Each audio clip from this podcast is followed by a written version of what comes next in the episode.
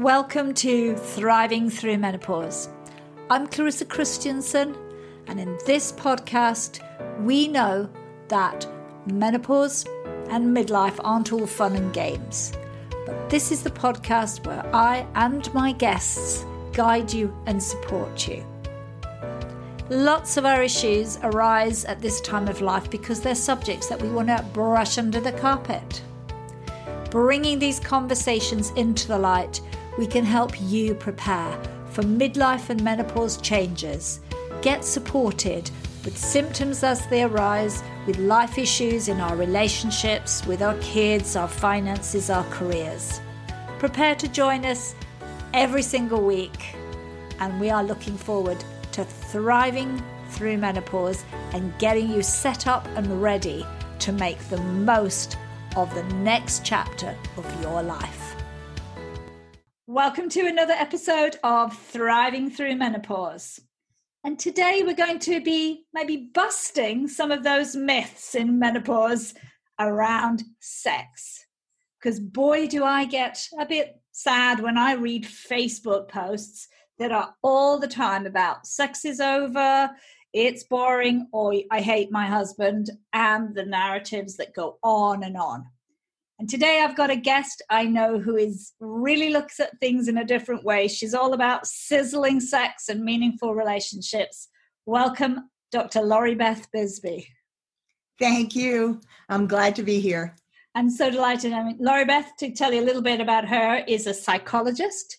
She's a sex and intimacy coach, and she's a podcaster, speaker, and author.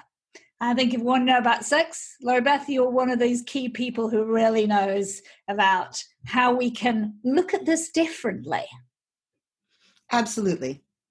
So, I mean, where do all these myths come from? I mean, there seem to be so many. I mean, what a place to start, but there just so many myths around this time, aren't there? You know, I think that some of them come from the fact that women don't get good information, right? So if, we don't get decent sex education to start with, but we don't get good information about the menopause. Unfortunately, it's not talked about just like any other transition in life. Yeah. So we end up with a lot of myths around what happens based on what people have experienced. So the idea, for example, the biggest myth is that sex is over. Yeah, I see that one a lot. That is, libido's gone, that's over, never coming back. Right. And, you know, the first thing is that it doesn't have to be. It absolutely doesn't have to be. First of all, not everybody's libido goes. No. So let's start there. There are some people whose libido gets crazy during and after menopause. We think some of that has to do with the difference in the balance between testosterone and estrogen, but also because you're not worried about getting pregnant anymore. Yes. And that's a big thing. Women often don't talk about how big a thing that is. Mm-hmm. Your hormones, when you're approaching menopause, get crazy with an effort to procreate. And you understand where it comes from in an evolutionary term, but not everybody wants to procreate at that point. And so there are a lot of accidents that happen between the ages of 35 and almost 50. Yes, yes. And those are really difficult pregnancies or really difficult decisions as to whether or not you go through with a pregnancy. So to get to that point where there's no risk anymore, for a lot of women, that's completely freeing. And I can totally relate to that because I'm just going to say it. That was me. I was like, woo! And I was single too. And I was like, wow, what just happened here? But I think, you know, I went along with the ride and I felt this is really great. I'm really enjoying this. And I am free. I'm freed from those concerns about having a child. I mean, by that time I was in my late 40s. I certainly didn't want to become a mother again. But I think it's something, you're right, we don't talk about that. It's like we put all these taboos and we couldn't possibly have that conversation, not even with our girlfriends. Absolutely. And then there's the other part, which is for a lot of people, there is a loss of libido. And this is only one of the issues that means people say sex is over, but we start with libido, but it doesn't have to be. So sometimes the loss of libido is because your testosterone has gone down. Now, we don't talk about testosterone in women very much. And in fact, I knew nothing about it. I'm now 57. I'm postmenopausal. I was postmenopausal in my early 50s, or what they would consider, you know, most of the way through. I hadn't had any periods in a couple of years, and suddenly I had a bleed. And so when that happens, everybody freaks out. Because if you bleed postmenopausally, sometimes that means you have cancer. Thankfully, I did not have cancer. And I need to say, it's also very difficult to tell when a woman is actually through the menopause. And part of that's because many of us use contraceptives that change things. So if you have a Mirena coil, for example, like I did, I hadn't had a period properly in years. No. So it's very difficult to tell where you are in the sequence, particularly if you choose to have some HRT. Yeah. Right. Which I did. However, when I went through this process, I found out that I had fibroids, and so everybody just kind of backed off, but they were really bad. So I elected to have a hysterectomy. And again, that's a taboo thing to talk about, that you elected to. They didn't tell me you have to have one, except that the fibroids kept growing. So I was looking more and more pregnant, and I was more and more uncomfortable. I didn't consider that an elective choice. There was no treatment for my fibroids. Everything they tried didn't work. Yeah. So, you know, it's one of those things that I didn't have any real advice around, and I got fed up, and I read, and I said, okay, I'm done, right? Because this isn't going to get any better. It's only going to get worse. So when I went to have the hysterectomy, because I have autoimmune disease and some other issues, the gynecologist said to me, we need to take your ovaries.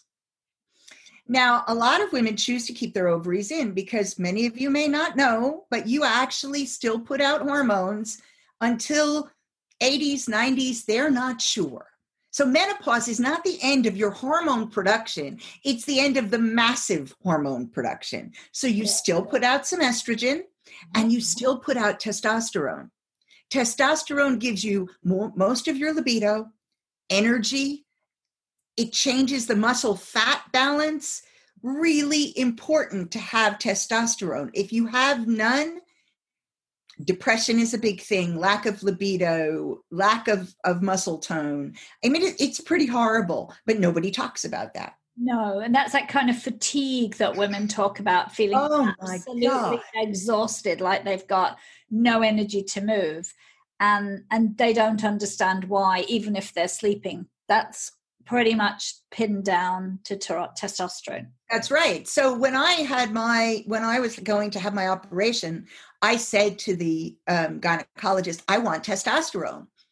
Well, I'm in the UK, and what I discovered was that unless you have cancer, and so they take your ovaries very early, or you are a trans person, yes, so you're trans masculine, testosterone isn't available to you on the NHS. No one will offer it to you, and you have to ask for it, and you have to research how you go about getting it and what you get. The first thing I was told was your GP won't prescribe it. If they do, they'll only prescribe an implant. Now, I didn't want an implant because I'm very sensitive to things. I wanted to be able to titrate a dose. With an implant, you can't titrate. It's either on or you take the implant out. Yeah. So he prescribed testosterone gel. We started with one dose. We increased a little bit. I'm at the same dose now for since 2018. Mm-hmm. The only side effect I've had was extra hair growth, which prior to lockdown and COVID meant more waxing. Now it's a bit of a pain in the behind, but you know, there it is. We live with that one. Yeah, I'm living with it. It's a side effect I can live with. My libido, I hadn't realized how much it had dropped because I still had a libido, right? Unlike some women, I still had a libido. So I hadn't realized how much it had actually gone down until they started me on the testosterone. And I was like, oh, I remember this. This is how I used to feel. Fabulous. My sex life improved dramatically, and it stayed that way. I have better sex now at 57 than I did when I was in my 30s. And I think that is what I'm hearing from a lot of women. You're definitely not alone there, Lori Beth. I mean, there are huge numbers of women who are talking about having amazing sex lives, feeling energized, or maybe kind of post the menopause, whenever that's supposed to end. Right. This sudden lift of energy, whether that's libido, it's the fact that we're not having periods, that we're not risking getting pregnant, that we're not as stressed as when we had screaming children, aging parents. I mean, there are a lot of factors, aren't there, that could be. Absolutely. So one of the other, so we talked libido, but let's talk about dryness and brittleness and all those things. Again, we don't talk about. So when you go to a doctor, if you're having pain and you're menopausal, they will tell you use lube.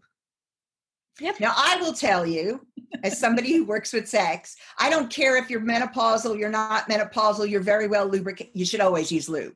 If you use lube, even when you don't think you need it, you protect your tissues from micro tears. If you protect your tissues from micro tears, you will protect your elasticity. I wish I'd known that when I was much younger, because you're much more elastic before menopause. Yes. So if you've protected yourself from micro tears, you don't have as many problems. Makes sense. I mean, what is it that, I mean, I presume that obviously it's like scar tissue, isn't it? It's that's right. It builds up. That's right. And you won't, that's right. And you won't be aware of it. So it's better to do that. So if you're younger and you're listening to this, or you're not through menopause yet, you're just starting, lube, always use lube. That's great. But that's not the only reason that people hurt. So in my case, it was because my fibroids were so big, they were pushing into the vaginal canal. Ouch. Well, nobody even suggested that. Had I known earlier, it would have changed the operation I had. It would have made life easier. I might have been able to avoid an operation, but nobody looked because I said the word menopause and pain. And menopause and pain automatically means, well, it doesn't automatically mean dryness. Dryness is only one of the things that causes us pain on penetration. Yeah. Some of us end up with prolapses. Prolapse can cause you pain on penetration because basically you're trying to put an object into a solid wall. Yes, and a lot of women have prolapses or have other sort of weaknesses in that bladder bowel area that we don't talk about, and they go to their doctor and they get absolutely no support and are living with fecal and urine incontinence and don't realize that is also affecting how penetration feels. It's a very sensitive part of our body. Particularly when if the bladder protrudes anywhere into, if it's pushing on the vaginal wall, so it's a lump in your vagina, basically. So penetration hitting the bladder makes us all uncomfortable, right? It's painful, it's annoying. Who wants to have penetrative sex when that happens? No one. So first of all, you should understand that when they tell you to work on your PC muscles, they're not kidding. No, they're not. Best favor you can do yourself is learning how to do this. But I learned something that I didn't know. I had been working on them for years and mine were nice and strong in the front. You have 2 sets or more, depending on how you count them. But there are ones that are shallow, in the shallower penetration area, which is the ones that most of us work on when they give us the exercises we find easy to work on. But actually the deeper ones are harder to work on. Those make a bigger difference in terms of prolapse than the shallow ones. So now we've got these really cool tools. We've got, Elvie is probably the most known. Yes. So Elvie has a device you can insert, and you connect to an app so you can measure the power of your squeeze. But Elvie doesn't differentiate. Perfect's just come out with one that actually has 2 sensors on it. There's the front sensors and the deep sensors, and it's gamified. Wow. So gamified basically means it gives you, you're trying to make a bird fly. You're trying to make something go different directions. So you're concentrating on the game and you're learning how to isolate the muscles and you're learning how to release, which is just as important as tensing. Yes. Because if you don't release, you're equally tense, aren't you? I mean, any tension is going to mean that penetrative sex is just difficult and painful. So that's right. Yeah. So I tried this one out And I actually purchased this one. You know, sometimes I get things to try out because people send them to me. But in this case, I tried it out myself. I had electric stimulation. There are things that will do electrostimulation. Those are fun and those are great because they do it for you. But again, the one that I had, it was working on the front muscles, not the back muscles. Yeah. So I've tried the Perfect. The Perfect doesn't have electric stimulation. It just connects to the app. You have to do all the work, but you can now learn that when you're moving your back muscles, when you're not, because of the different sensors. Yeah. I'm finding it really useful. If you have a prolapse, you can sometimes correct a prolapse by using PC muscle, Kegel muscle exercises. Yeah. So that's the first port of call.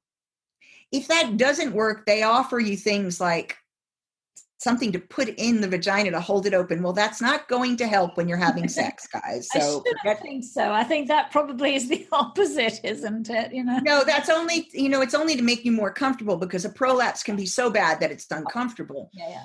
And if you start strengthening these muscles, you will find you're not leaking as often. Yeah.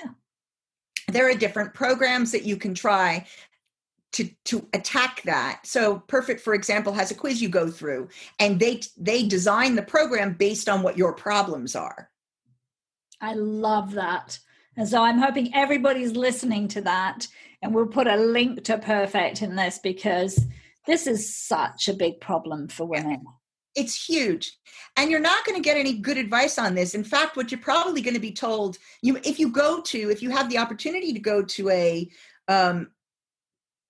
physical therapist who does, and there are physical therapists who are specialists in gynae. If you go to one of them, they'll give you exercises, but nobody's going to check unless you ask. They're not going to stick their fingers in and check whether you're actually clenching the back muscles. I found out I wasn't because I went to have a treatment, which I'll talk about in a second. And so it was the nurse did have her fingers in the back because she was feeling around because that was what she has expertise in to tell me, right, whether or not, which muscles. She said, well, your front muscles are fine. The reason that you're not getting any better, even though you're doing these exercises, is the back muscles that you're having trouble with. So unless you ask somebody to do that, you're not going to know, which is why I love this. And I literally have only discovered Perfect, I don't know, it was a month ago. And I discovered it on Instagram because when you have sex in your thing, you get ads all the time. You get something very different than most mainstream. And most of the population, right? I don't know, but maybe most of us in midlife aren't typing in sex in there very often. Right. So, I mean, on my feed is about sex a lot. So I get lots of interesting ads. So I checked it out and so I actually will recommend this, and I never recommend anything I haven't tried. So I'll say that right now. Yeah. So there's that. And then the next step is surgery, guys. It's a big dig. There's one other option, and there are a number of intravaginal laser treatments. Ah. Now, they're not specifically for prolapse. They're specifically to regenerate collagen. So you're not having the atrophied vagina and you're not having problems with lubrication. Yeah. All of the ones that I've seen are a series of 2 to 3 treatments and then a top up yearly. Now, I've only done treatment number 1 because then we locked down. And I haven't felt confident to go back out into that kind of a setting to do another treatment. So I can't speak to the full result. I did not get a full result with my first treatment, but you're not expected to.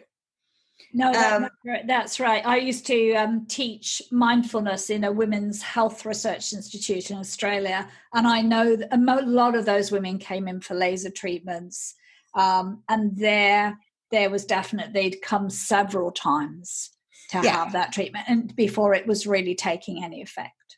Right. So it's, there are a number of companies and I found the one that I went to, and I'm going to do a little search because I want to see if I can find the actual name.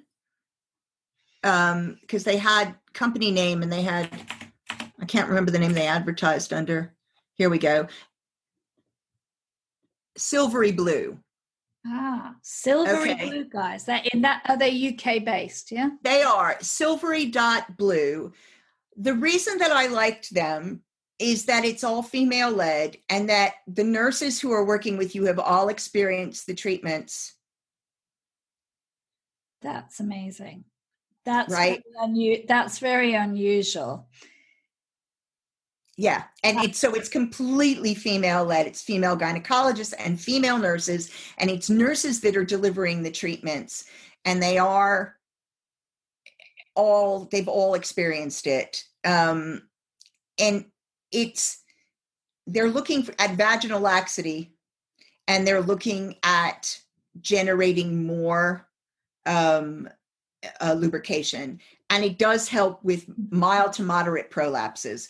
So I've had one. I need three before I'm really going to be able to say anything, and then a follow-up. I will probably in the next month or so brave the outside world and have another, and hope that it isn't too far apart, that I don't have to start the series again. These aren't cheap. No. Silvery Blue is one of the most reasonable of all the ones that I looked into. And it was female led, so that was kind of a go for me. However, they're not outrageously expensive either. You're going to invest about £1,000. You get two treatments, and then you do two treatments, you get one free. So you're going to invest about £1,000 initially, maybe £1,200, and then you go once a year for top up, and you can go once a year forever, right? Yeah. So it's also, they talk about it not being painful. I'm going to say that I don't know what their idea of pain was. As somebody who lives with chronic pain, I have a relatively high threshold. I thought it was painful. Yeah, I did not think all laser treatments, actually, Lori, whatever they do them on, and the more sensitive the area, they're not unpainful. I've only had things pinged on my face with lasers, and I thought, woo, that's not comfortable. And your vagina is more sensitive than that. That's right. And I couldn't manage the facial laser ones. I have to say that. I mean, when I did a trial, I said, no, I'm not doing this. It was painful. I managed it, but I screamed. I'm going to be honest, right? I think I surprised her that I'm allowed to scream. I yelped. It was not fun. And then I was sore for a few days. Yeah. And raw for a few days. And then I felt better. I noticed a bit of improvement, but I did not notice a huge amount. I've noticed much more improvement with the Perfect, which is interesting. And that may say something about what's going on in my body, or it may be that I just haven't had the three. Now, the thing is, I'm going to have to keep doing the Perfect ad infinitum. Yeah. And if I had these three treatments, I might not need to do it ad infinitum. I don't know. You might be combining. Yeah. So it's definitely something that you want to talk about. You want to consider it because it's a step that isn't surgery. Correct. And surgery is quite extreme if you have a prolapse. But when you think about, you're saying, yeah, that's £1,000. But this is also about our lives. It's about the quality of our life. And it's also about our most intimate relationships. The friction that is going, my goodness, that is all that we read about, isn't it, Lori? The friction between men and women, because everything changes. Now, one more thing that I do want to talk about is definitely the fact that, I'm talking about ways to preserve penetration. Sometimes that isn't possible, but you also need to know that while you're doing this, there's loads of things you can do that don't require penetration. And people forget because they kind of relegate it to a foreplay. This is something we do before the big act. But the reality is it doesn't have to be. There's loads of what one of my friends has labeled outer course. I like that, outer course. And I think a lot of us, and I mean, I'm 60 now, but yeah, outer course works as much as intercourse. It's amazing. And if you're heterosexual and you're concerned that the men in your life are not going to take to it, there are very few men who don't like oral sex. And if you get good at that, there are very few men that are going to complain. Yes, there's an intimacy that's different when you are having penis and vagina sex. Yeah. It's a different kind of intimacy. And if that's what you've been used to with your partner, it is a change and it is an adjustment. But you have options that are outer course. You also have the possibility of anal sex, and nobody talks about that. No, oh gosh, that doesn't even come on the radar as if that was the most taboo thing on the planet to talk about. I mean, right? We can't even say the word vagina. I mean, how do we manage to talk about other forms of sex? I mean, so that's another option that you have, that if you practice and you go slowly, can feel very good. It can feel very good for him. It can also feel very good for you. But if the concern is that you want that kind of closeness, when you penetrate it in that way, there's a physical closeness that you can have that is maybe harder to get, or doesn't feel the same when you're doing something that's outer course. Certainly if you're doing oral, unless you're in a 69 position, you're not having that same kind of body connection, right? So sometimes anal sex is a good option for giving you that same body connection that you're missing. So it's about being creative, and you have to talk to your partner if you want to do that. Well, I think that is the question I'd like to really think is a nail on the head. Women, from my experience, and I wonder if it's the same for me, just don't talk about what they need. And they don't talk about sex in a way that's helpful for their partner at times. Absolutely. And it's not just women. I mean, look, we don't learn how to talk about sex. So I work with a lot of people who are from the GSRD community. That's gender, sexual, and relationship diverse. That means LGBTQ, consensual non-monogamy, or polyamory, as it's sometimes called, so multiple partners, and people who are kinky, so they might have relationships that are styled very different, and their sex might look very different. So I do a lot of work in that community, and what I take from that community and bring to heterosexual folks is the idea of actually having a conversation about sex before you have sex. A lot of people meet and fall into bed before they ever talk about what they like. If you're in a relationship with somebody, you cannot expect them to be a mind reader. No, that, if anything, I was just thinking telepathy isn't one of our human strengths. It doesn't work. I mean, I had a client come in for, I do a 30-minute free consultation, come in from a 30-minute free consultation, who said that she did not know how to have an orgasm on her own. I said, do you have an orgasm with your partner? She said, yes, but I don't have it on my own. And I'm wondering if that's a bad thing. And I said, well, the reason it's a bad thing, because I do think it's a bad thing, is that what happens if something happens to your partner? Right? What happens if your partner is ill? What happens if your partner dies? What happens if you get divorced? Horrible things to think about. But if you don't know how to give yourself pleasure, you're handing over control to someone else in a way that, while it might be fun for a little while, could actually prove really problematic later on, because you don't have a way of having pleasure when they're not around or they're not in the mood. So what I said in that case was, teach your partner, ask your partner to teach you how he makes you have an orgasm. Yeah. Absolutely. Make it a fun activity so you can learn, what does he do that works? And then you can practice and find out if there are other things. It requires a conversation. So that's where I start with just about everybody is, how do you talk about these things? Yes, and I think there's this whole taboo, this prudishness, and I think a lot of women don't know very much about their own bodies. They haven't even explored their own bodies because, you know, and I'll tell my little story is that I worked with the Dove, beauty brand. And one of the reasons we invented this stupid little bit of plastic is because women couldn't put their hands in their intimate places and wash and touch themselves because they thought that was taboo. And I was just like gobsmacked when someone said, well, this is why we're creating this. And I'm like, wow. Well, you know, when your mother's Swedish, you grew up with a different relationship to your body. You know, it was take your clothes off and it's just a body, you know, get into it, be okay. But it really is that difficult for women to come into a close personal relationship sometimes with their own bodies. And I mean, if you haven't done that before menopause, at menopause, it's even harder. Yes. Yeah. because we don't like the way we look sometimes. And it's, yeah. And more upsetting because you're not feeling the way you want to feel. Yeah.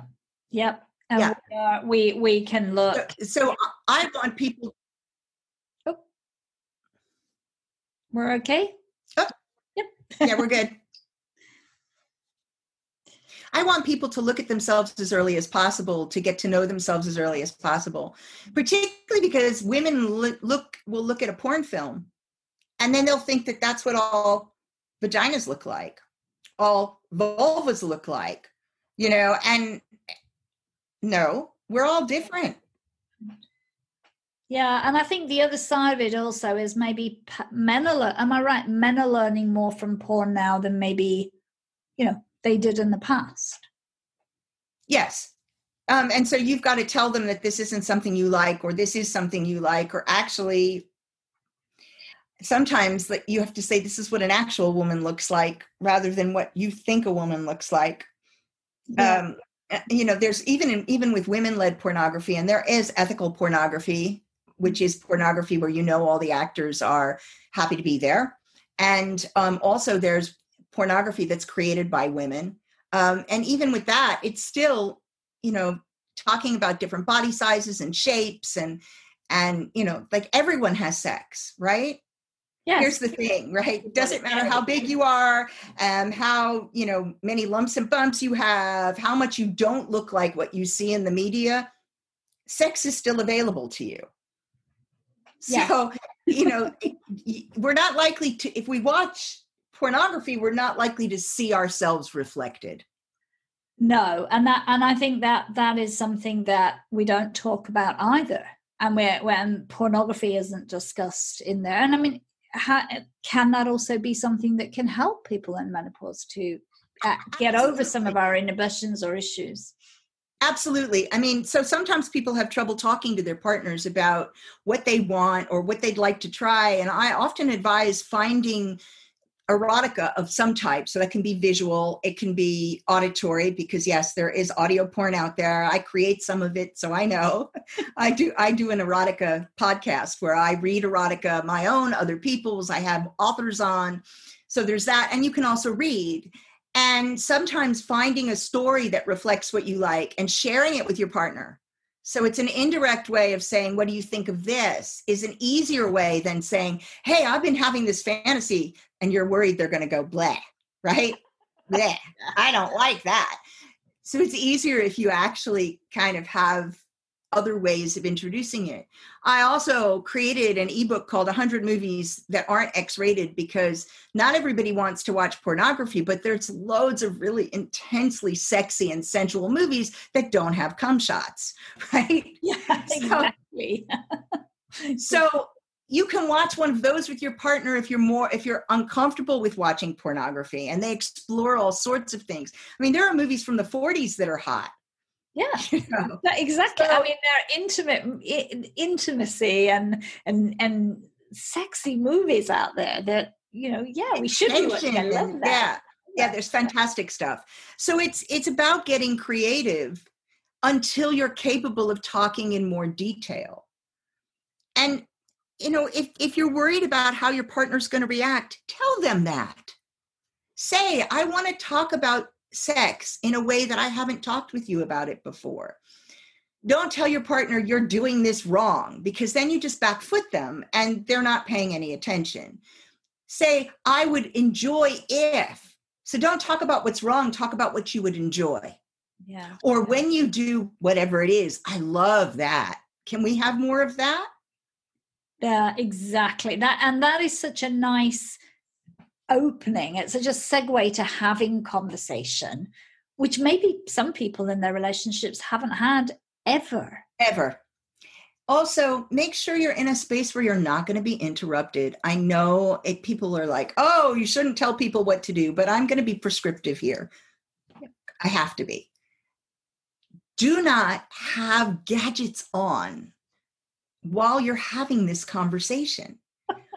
I know we all are expected to be on email and Facebook and all these things all the time, but you need to give your partner your full attention and be present with them in order to decrease the shame in this conversation. There shouldn't be any shame talking about sex. That should be something that's comfortable the same way. And you should, it's the same way you talk about your physical health, you should be able to talk about your sexual health. It's society that's implanted those taboos, and we need to get rid of them because people are missing out on one of the greatest parts of life, that physical closeness. I mean, even if you are at a point where you don't want to have active sex, to be able to talk to your partner about being naked and being close to each other.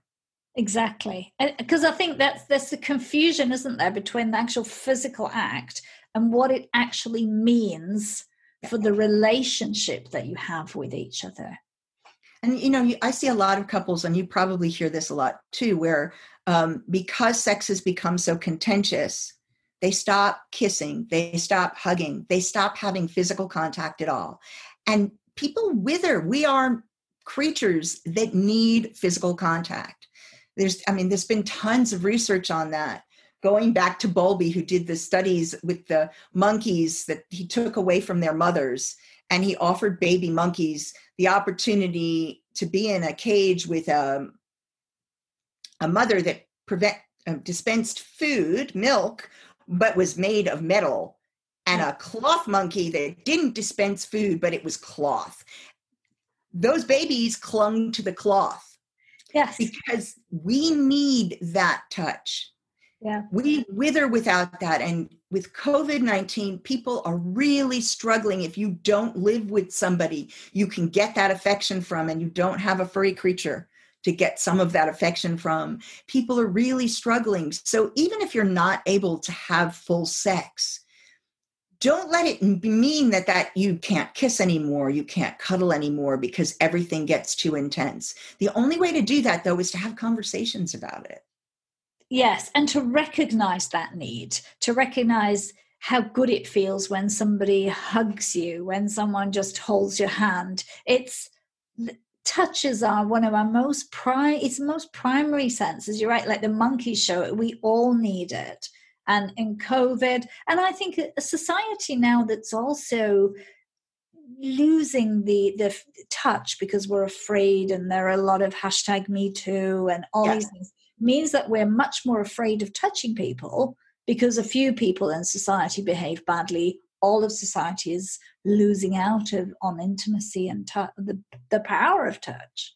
Well, and that's because people don't understand gray areas. And it's one of my other bugbears that I talk about a lot, which is that, you know, ambivalence is a thing. You know, we can have good and bad in everything, and we need to be able to sit with that and understand that and work with that, and not insist that things are either right or wrong. There's a middle ground. There's a negotiation place. And sometimes you're negotiating with yourself. Sometimes you're negotiating with someone else. But that we understand that all things have strands of positive and negative in them. And we're making choices about how we categorize things. And that's one of the things with menopause as well. I mean, there are losses that we experience as part of menopause. If you haven't had children, even if it's been by choice, it's often felt as quite a big loss. If you have had children, even though you may be sure you were done, the fact that you're losing the ability to choose again is also experienced sometimes as a loss. You have to acknowledge those things if you're going to move past them.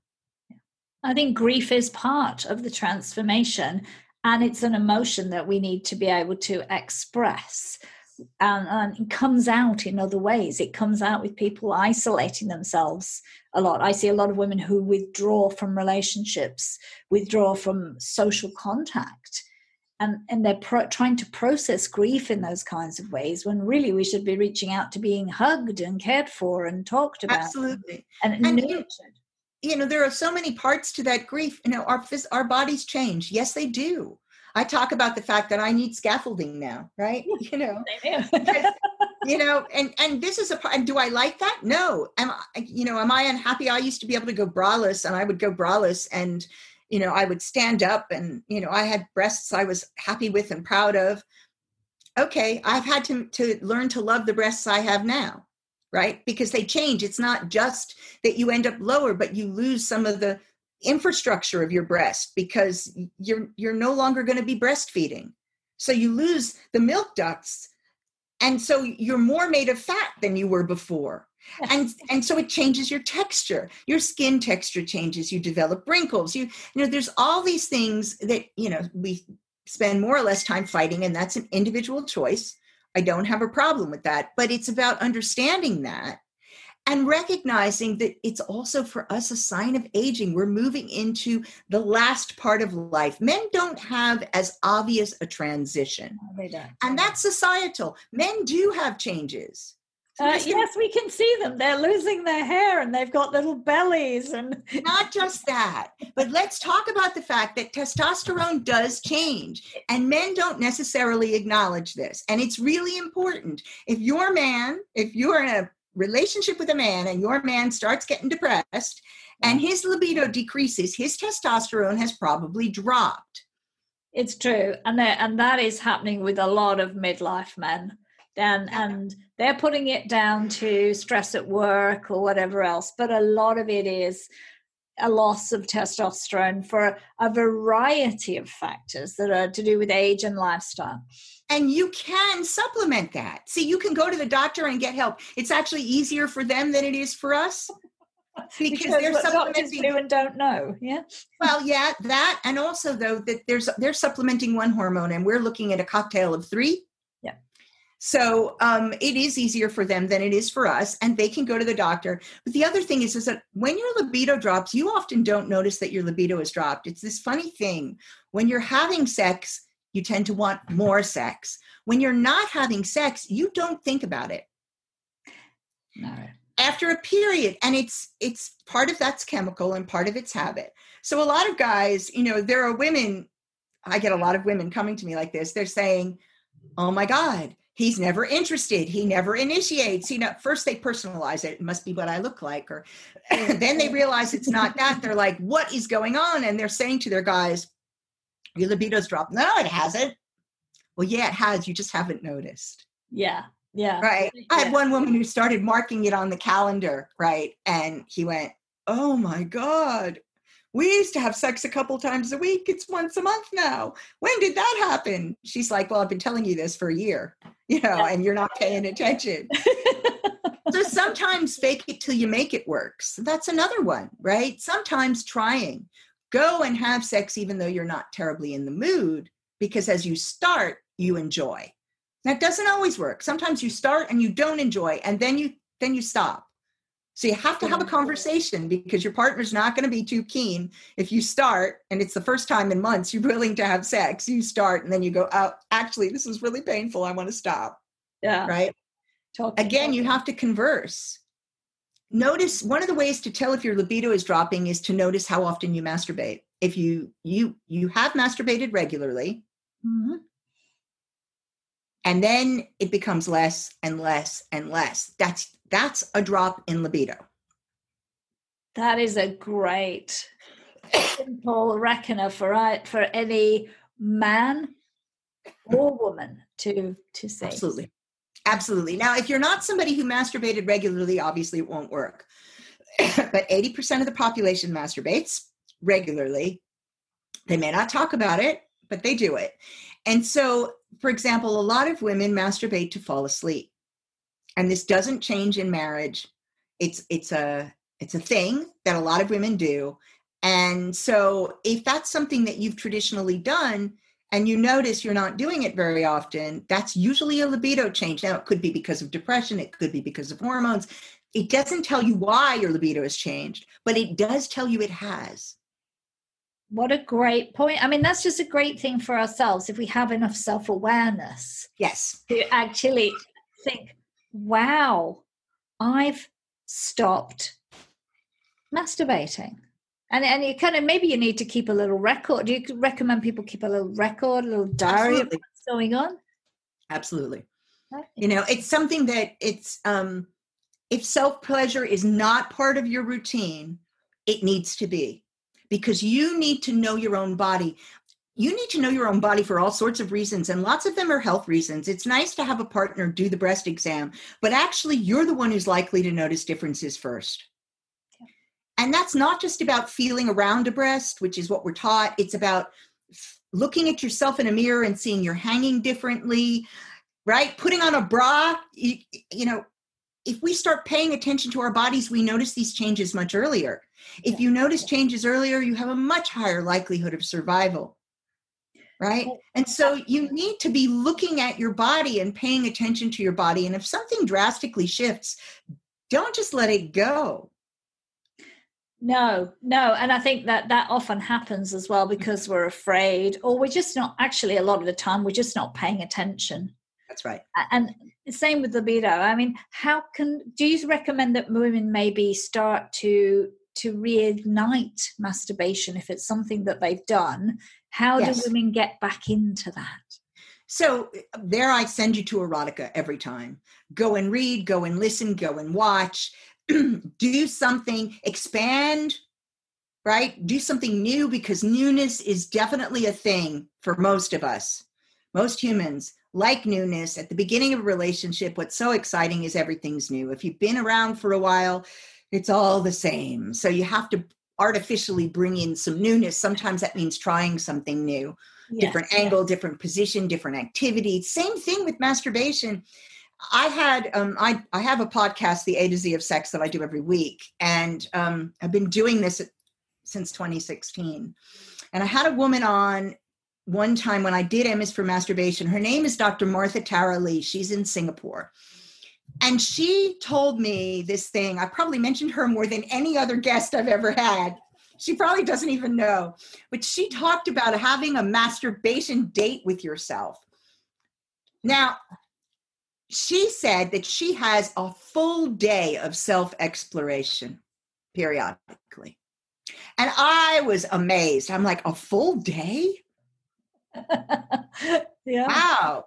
Well, most women are very good. If you masturbate regularly, you're good at creating an orgasm for yourself. Usually you can do it inside of 2 minutes. Many women can do it in 20 seconds. Yeah.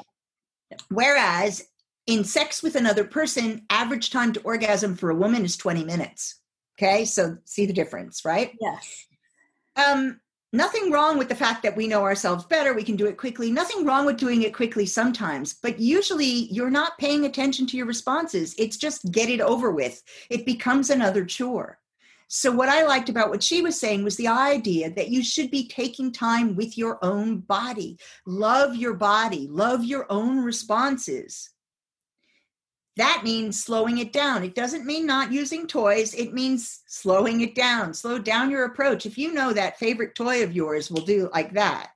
And some women, particularly with the new clitoral toys. Oh, yes. Like the Womanizer, right? Horrible name. Can't understand why they ever decided to do that. But they did. But the Womanizer is one that it sucks at the clitoris. Yes. Right? Now, that one, for many women who haven't ever experienced orgasm, that'll be their first orgasm because it does some really cool things. But don't just go to that. Take time and explore yourself. Take time and build. If you do that, you'll have new techniques to bring to a partner too. You'll also find yourself much more relaxed. And you can, if you're somebody who's never had multiple orgasm, it can teach you how to have a multiple orgasm by slowing down. Right? Because a lot of the reason that women don't have multiple orgasm is because the first orgasm is so intense that they're like, oh, don't touch me. But if you move the focus of touch for a bit and then come back, you can push into more. So you can have more pleasure instead of less pleasure. How amazing is that? Well, that's perfect. And a whole day, that sounds a lot like the same as you were like, wow, I'm a bit like, wow. But then I think that that's not all about traditional masturbation. As you say, that's about exploring our bodies, touching ourselves, getting to know this body.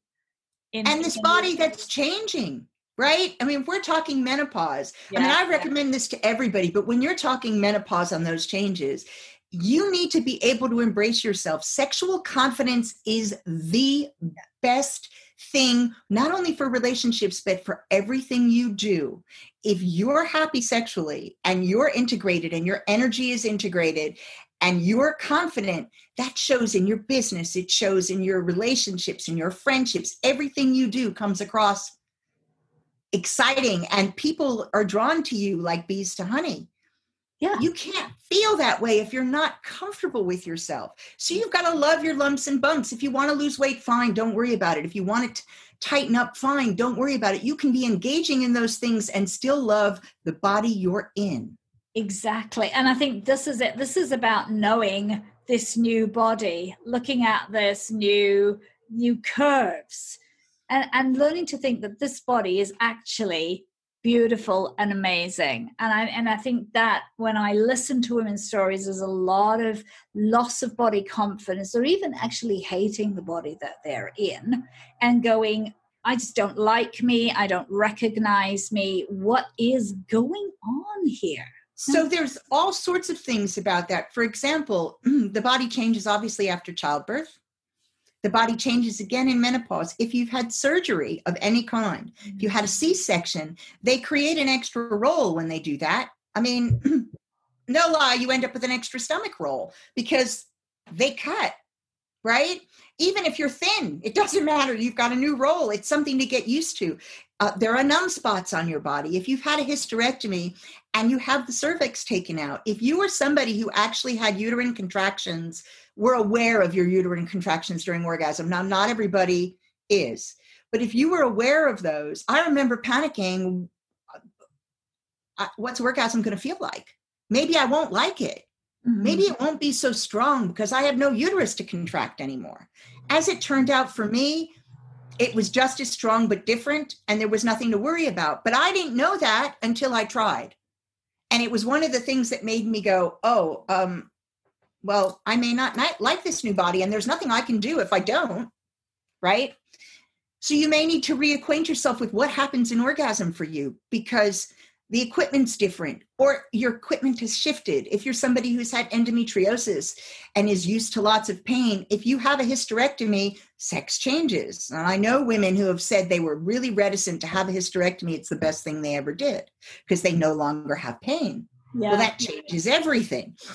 Yeah. So there's a lot of things to think about in loving the form that you're in. Maybe you don't like your white or gray hair.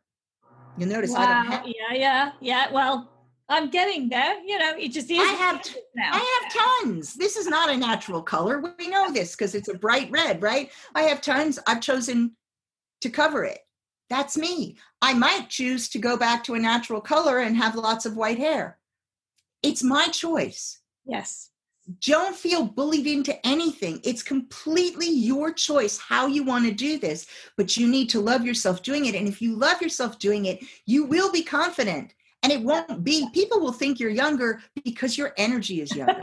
True. It's really true. People don't know how old some people are, but it's all in your mind. It's all your mindset and the way you absolutely. You are yourself. Projecting something. Nobody thinks I am 57 years old.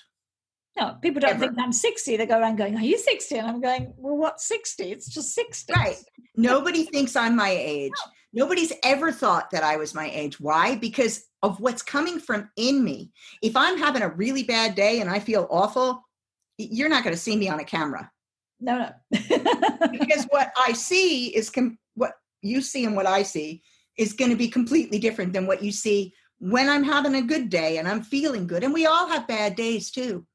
And we all have to just embrace that. The other part of this is that there's a mortality thing involved. Now, if you have not had any kind of serious illness before menopause, which isn't an illness, but if you haven't had a serious illness where you've had to face mortality, and some of us had illnesses that meant that we had to face mortality younger. Mm. I don't recommend it. But if you haven't, menopause is often the first time that women face their own mortality. Mm. Because it marks the time that the body says, you are now too old to do one of your major functions, which is procreate. You are in the last part of life. And of course, life expectancy has expanded drastically in the modern world, so that when we do menopause, we still have a lot of life left in us. Yeah. But in the old days, we didn't. Women who got through menopause were like old. They topped at about 65. You know, were lucky if you made it to 70. So you didn't have many years left after your menopause was over. That's right. So most of us still see that as a marker of we now have less life ahead of us than we have behind us. And that's a very strange feeling. Unless you're one of those rare people who lives to 103, right? My grandmother lived to 103, so. I didn't mind. You know, yeah. So, you know, if you're one of those people, then you might have about the same amount. Even equal amount is weird.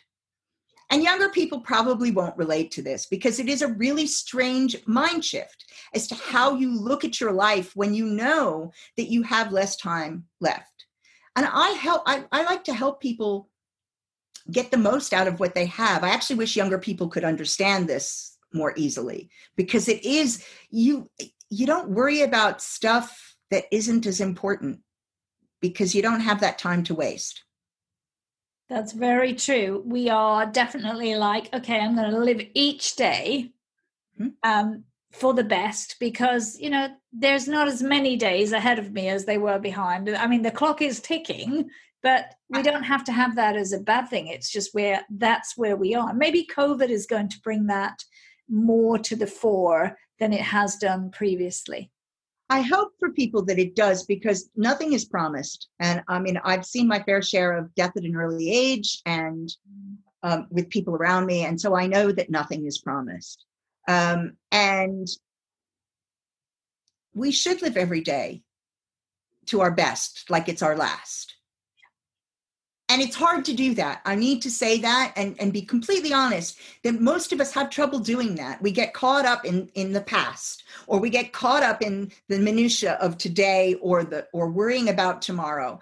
But if you can spend a certain amount of your time present every day, that's a good thing. And the more of that you can do, the more you can spread that, the better. And one of the best places to start is, again, at self-pleasure, where you're present with yourself during that time. And come out of that feeling good, and then try and extend the presence so that when you are dealing with the parts of life that are not so much fun, you're dealing with them and moving on rather than getting stuck in them and finding yourself losing big chunks of time to stuff that just isn't worth wasting. So procrastination does that, you know. There are things all of us have that we don't like to do, and we don't do them, and then it becomes a bigger problem. And I'm guilty. But it becomes a bigger problem than it would have been if you dealt with it in the beginning. And it's that sort of thing. The more of that you can get rid of, the more present you can be in yourself day to day, the more you enjoy your life, no matter what you're doing, even the hard bits. Exactly. Yeah. And I love that self-pleasure can be a part of that, Lori Beth. I mean, that for me is beautiful. Well, it's the easiest place to start because sexual energy for most of us is the easiest thing to access. It's natural. You touch yourself, you feel things, you start doing that. I mean, people forget. We discover ourselves when we are infants. And that's what babies do. They watch babies, they do it. Yeah. And you know what? And I get so tired of people like worrying about this. I've done a lot of family court work in my time. I can't tell you the number of times I've been presented with a case where they've said sexualized behavior in a child of 3 or 4. And I say, what are they doing? And it turns out that they're masturbating. I'm like, that's perfectly normal. But they do it all the time. Yeah, that's right. They discover themselves. It feels good. They don't have an off switch. If it feels good, they do it. It's immediate for them. There's nothing sexualized. They haven't seen anything or experienced anything bad. They've just found their bodies, you know, and when it's sexualized, it actually looks really different. Yes. So it's natural. We start doing this very young. And when you have kids, if you've been a mother and you've had children, you know, you've had to say to the child who's 2 at one point or another, hopefully you've found a way that isn't shaming to say to the child in private, please. Right? It's just not something we do in company. It's something we do on our own. Yeah, exactly. And then there is a phase when that kind of just does sort of not die away, or it becomes something they do in private rather than little boys in particular do that a lot. Yeah. Girls do it a lot too. It just looks different. They just, yeah. Girls rub against everything they can rub against. Yeah, I used to do that. Anyway, boys have something to grab, so it's pretty obvious. But you know, the thing is that part of the reason that dies away is because we're taught it's wrong, it's bad, it's horrible. Yeah. I don't want it to die away. I do want it to feel comforting to a person as they grow up and throughout their life. Because that's why kids, it's not only that it feels good, it becomes a comfort. Anything that feels good is comforting to a child. It should be a place of comfort, your own body. It's a hell of a betrayal when your body is a place of pain, not a place of comfort, not a place of pleasure. So we should be able to balance the pain with that comfort and pleasure. But we're taught that there's something wrong with that. There's nothing wrong with it. There should be no shame with it. And you need to reacquaint yourself with that, because it changes the whole way you look at yourself. And then that changes the way you look at the world. Yeah. And that changes the way you have relationships, because you are in touch with your own body and you know what feels good. And if you can open the dialogue, then you're opening up to more pleasure. Absolutely. Lori Beth, if you had to leave my listeners with 3 tips for these for women in menopause, how they really start to get great sex, what would be the 3 key things you would kick people off with? Number 1, reacquaint yourself with your own body. That's step 1. Get self-pleasure back into your routine if it's not there. If you've never done it, start doing it. If you need some help with that and some tips, that's something you can talk to someone like me about. There are all sorts of ways that we can help you into that, but that's where you want to start. Step 1. Step 2, learn how to talk about what you're thinking and feeling with your partner, and extend that to talking about your body and sex. If you don't feel you can talk to your partner about when you're feeling unattractive, it's going to be hard to talk to your partner about sex. So start there. And I think number 3, explore. Be open-minded and creative about what sex might look like for you, what kinds of sex there might be, and what you might do and what you might engage with. It's okay if you explore something and you go, actually, it's not for me. Don't worry about it. Not a big deal. Move on to something else. There's a huge world out there. And our bodies can do loads of things that you're probably unaware of at this point. That's very true. Lori Beth, how can people get hold of you and find out more about the work you do? So the easiest way, my website is drloribethbisbey.com. And so that's one way to reach me. And you can email me at loribeth@drloribethbisbey.com.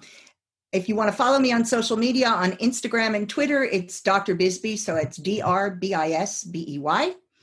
On Facebook, it's Dr. Lori Beth Bisbey. LinkedIn, Dr. Lori Bisbey. And YouTube is, I think, Dr. Lori Bisbey or Lori Bisbey. I've got the A to Z of Sex every week on a Thursday, usually live, 11 a.m. PST, 2 p.m. EST, 7 p.m. British time. Yeah.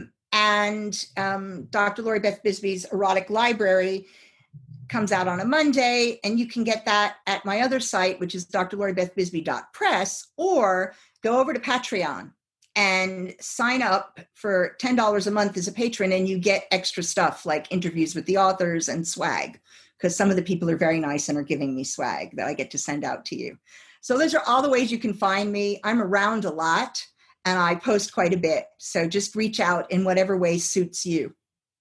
That is wonderful. Lori Beth, thank you so much for coming in and having such a frank, open conversation about sex and the menopause, and actually how women can just have better sex by talking, by being more open, by being more in connection with their own body.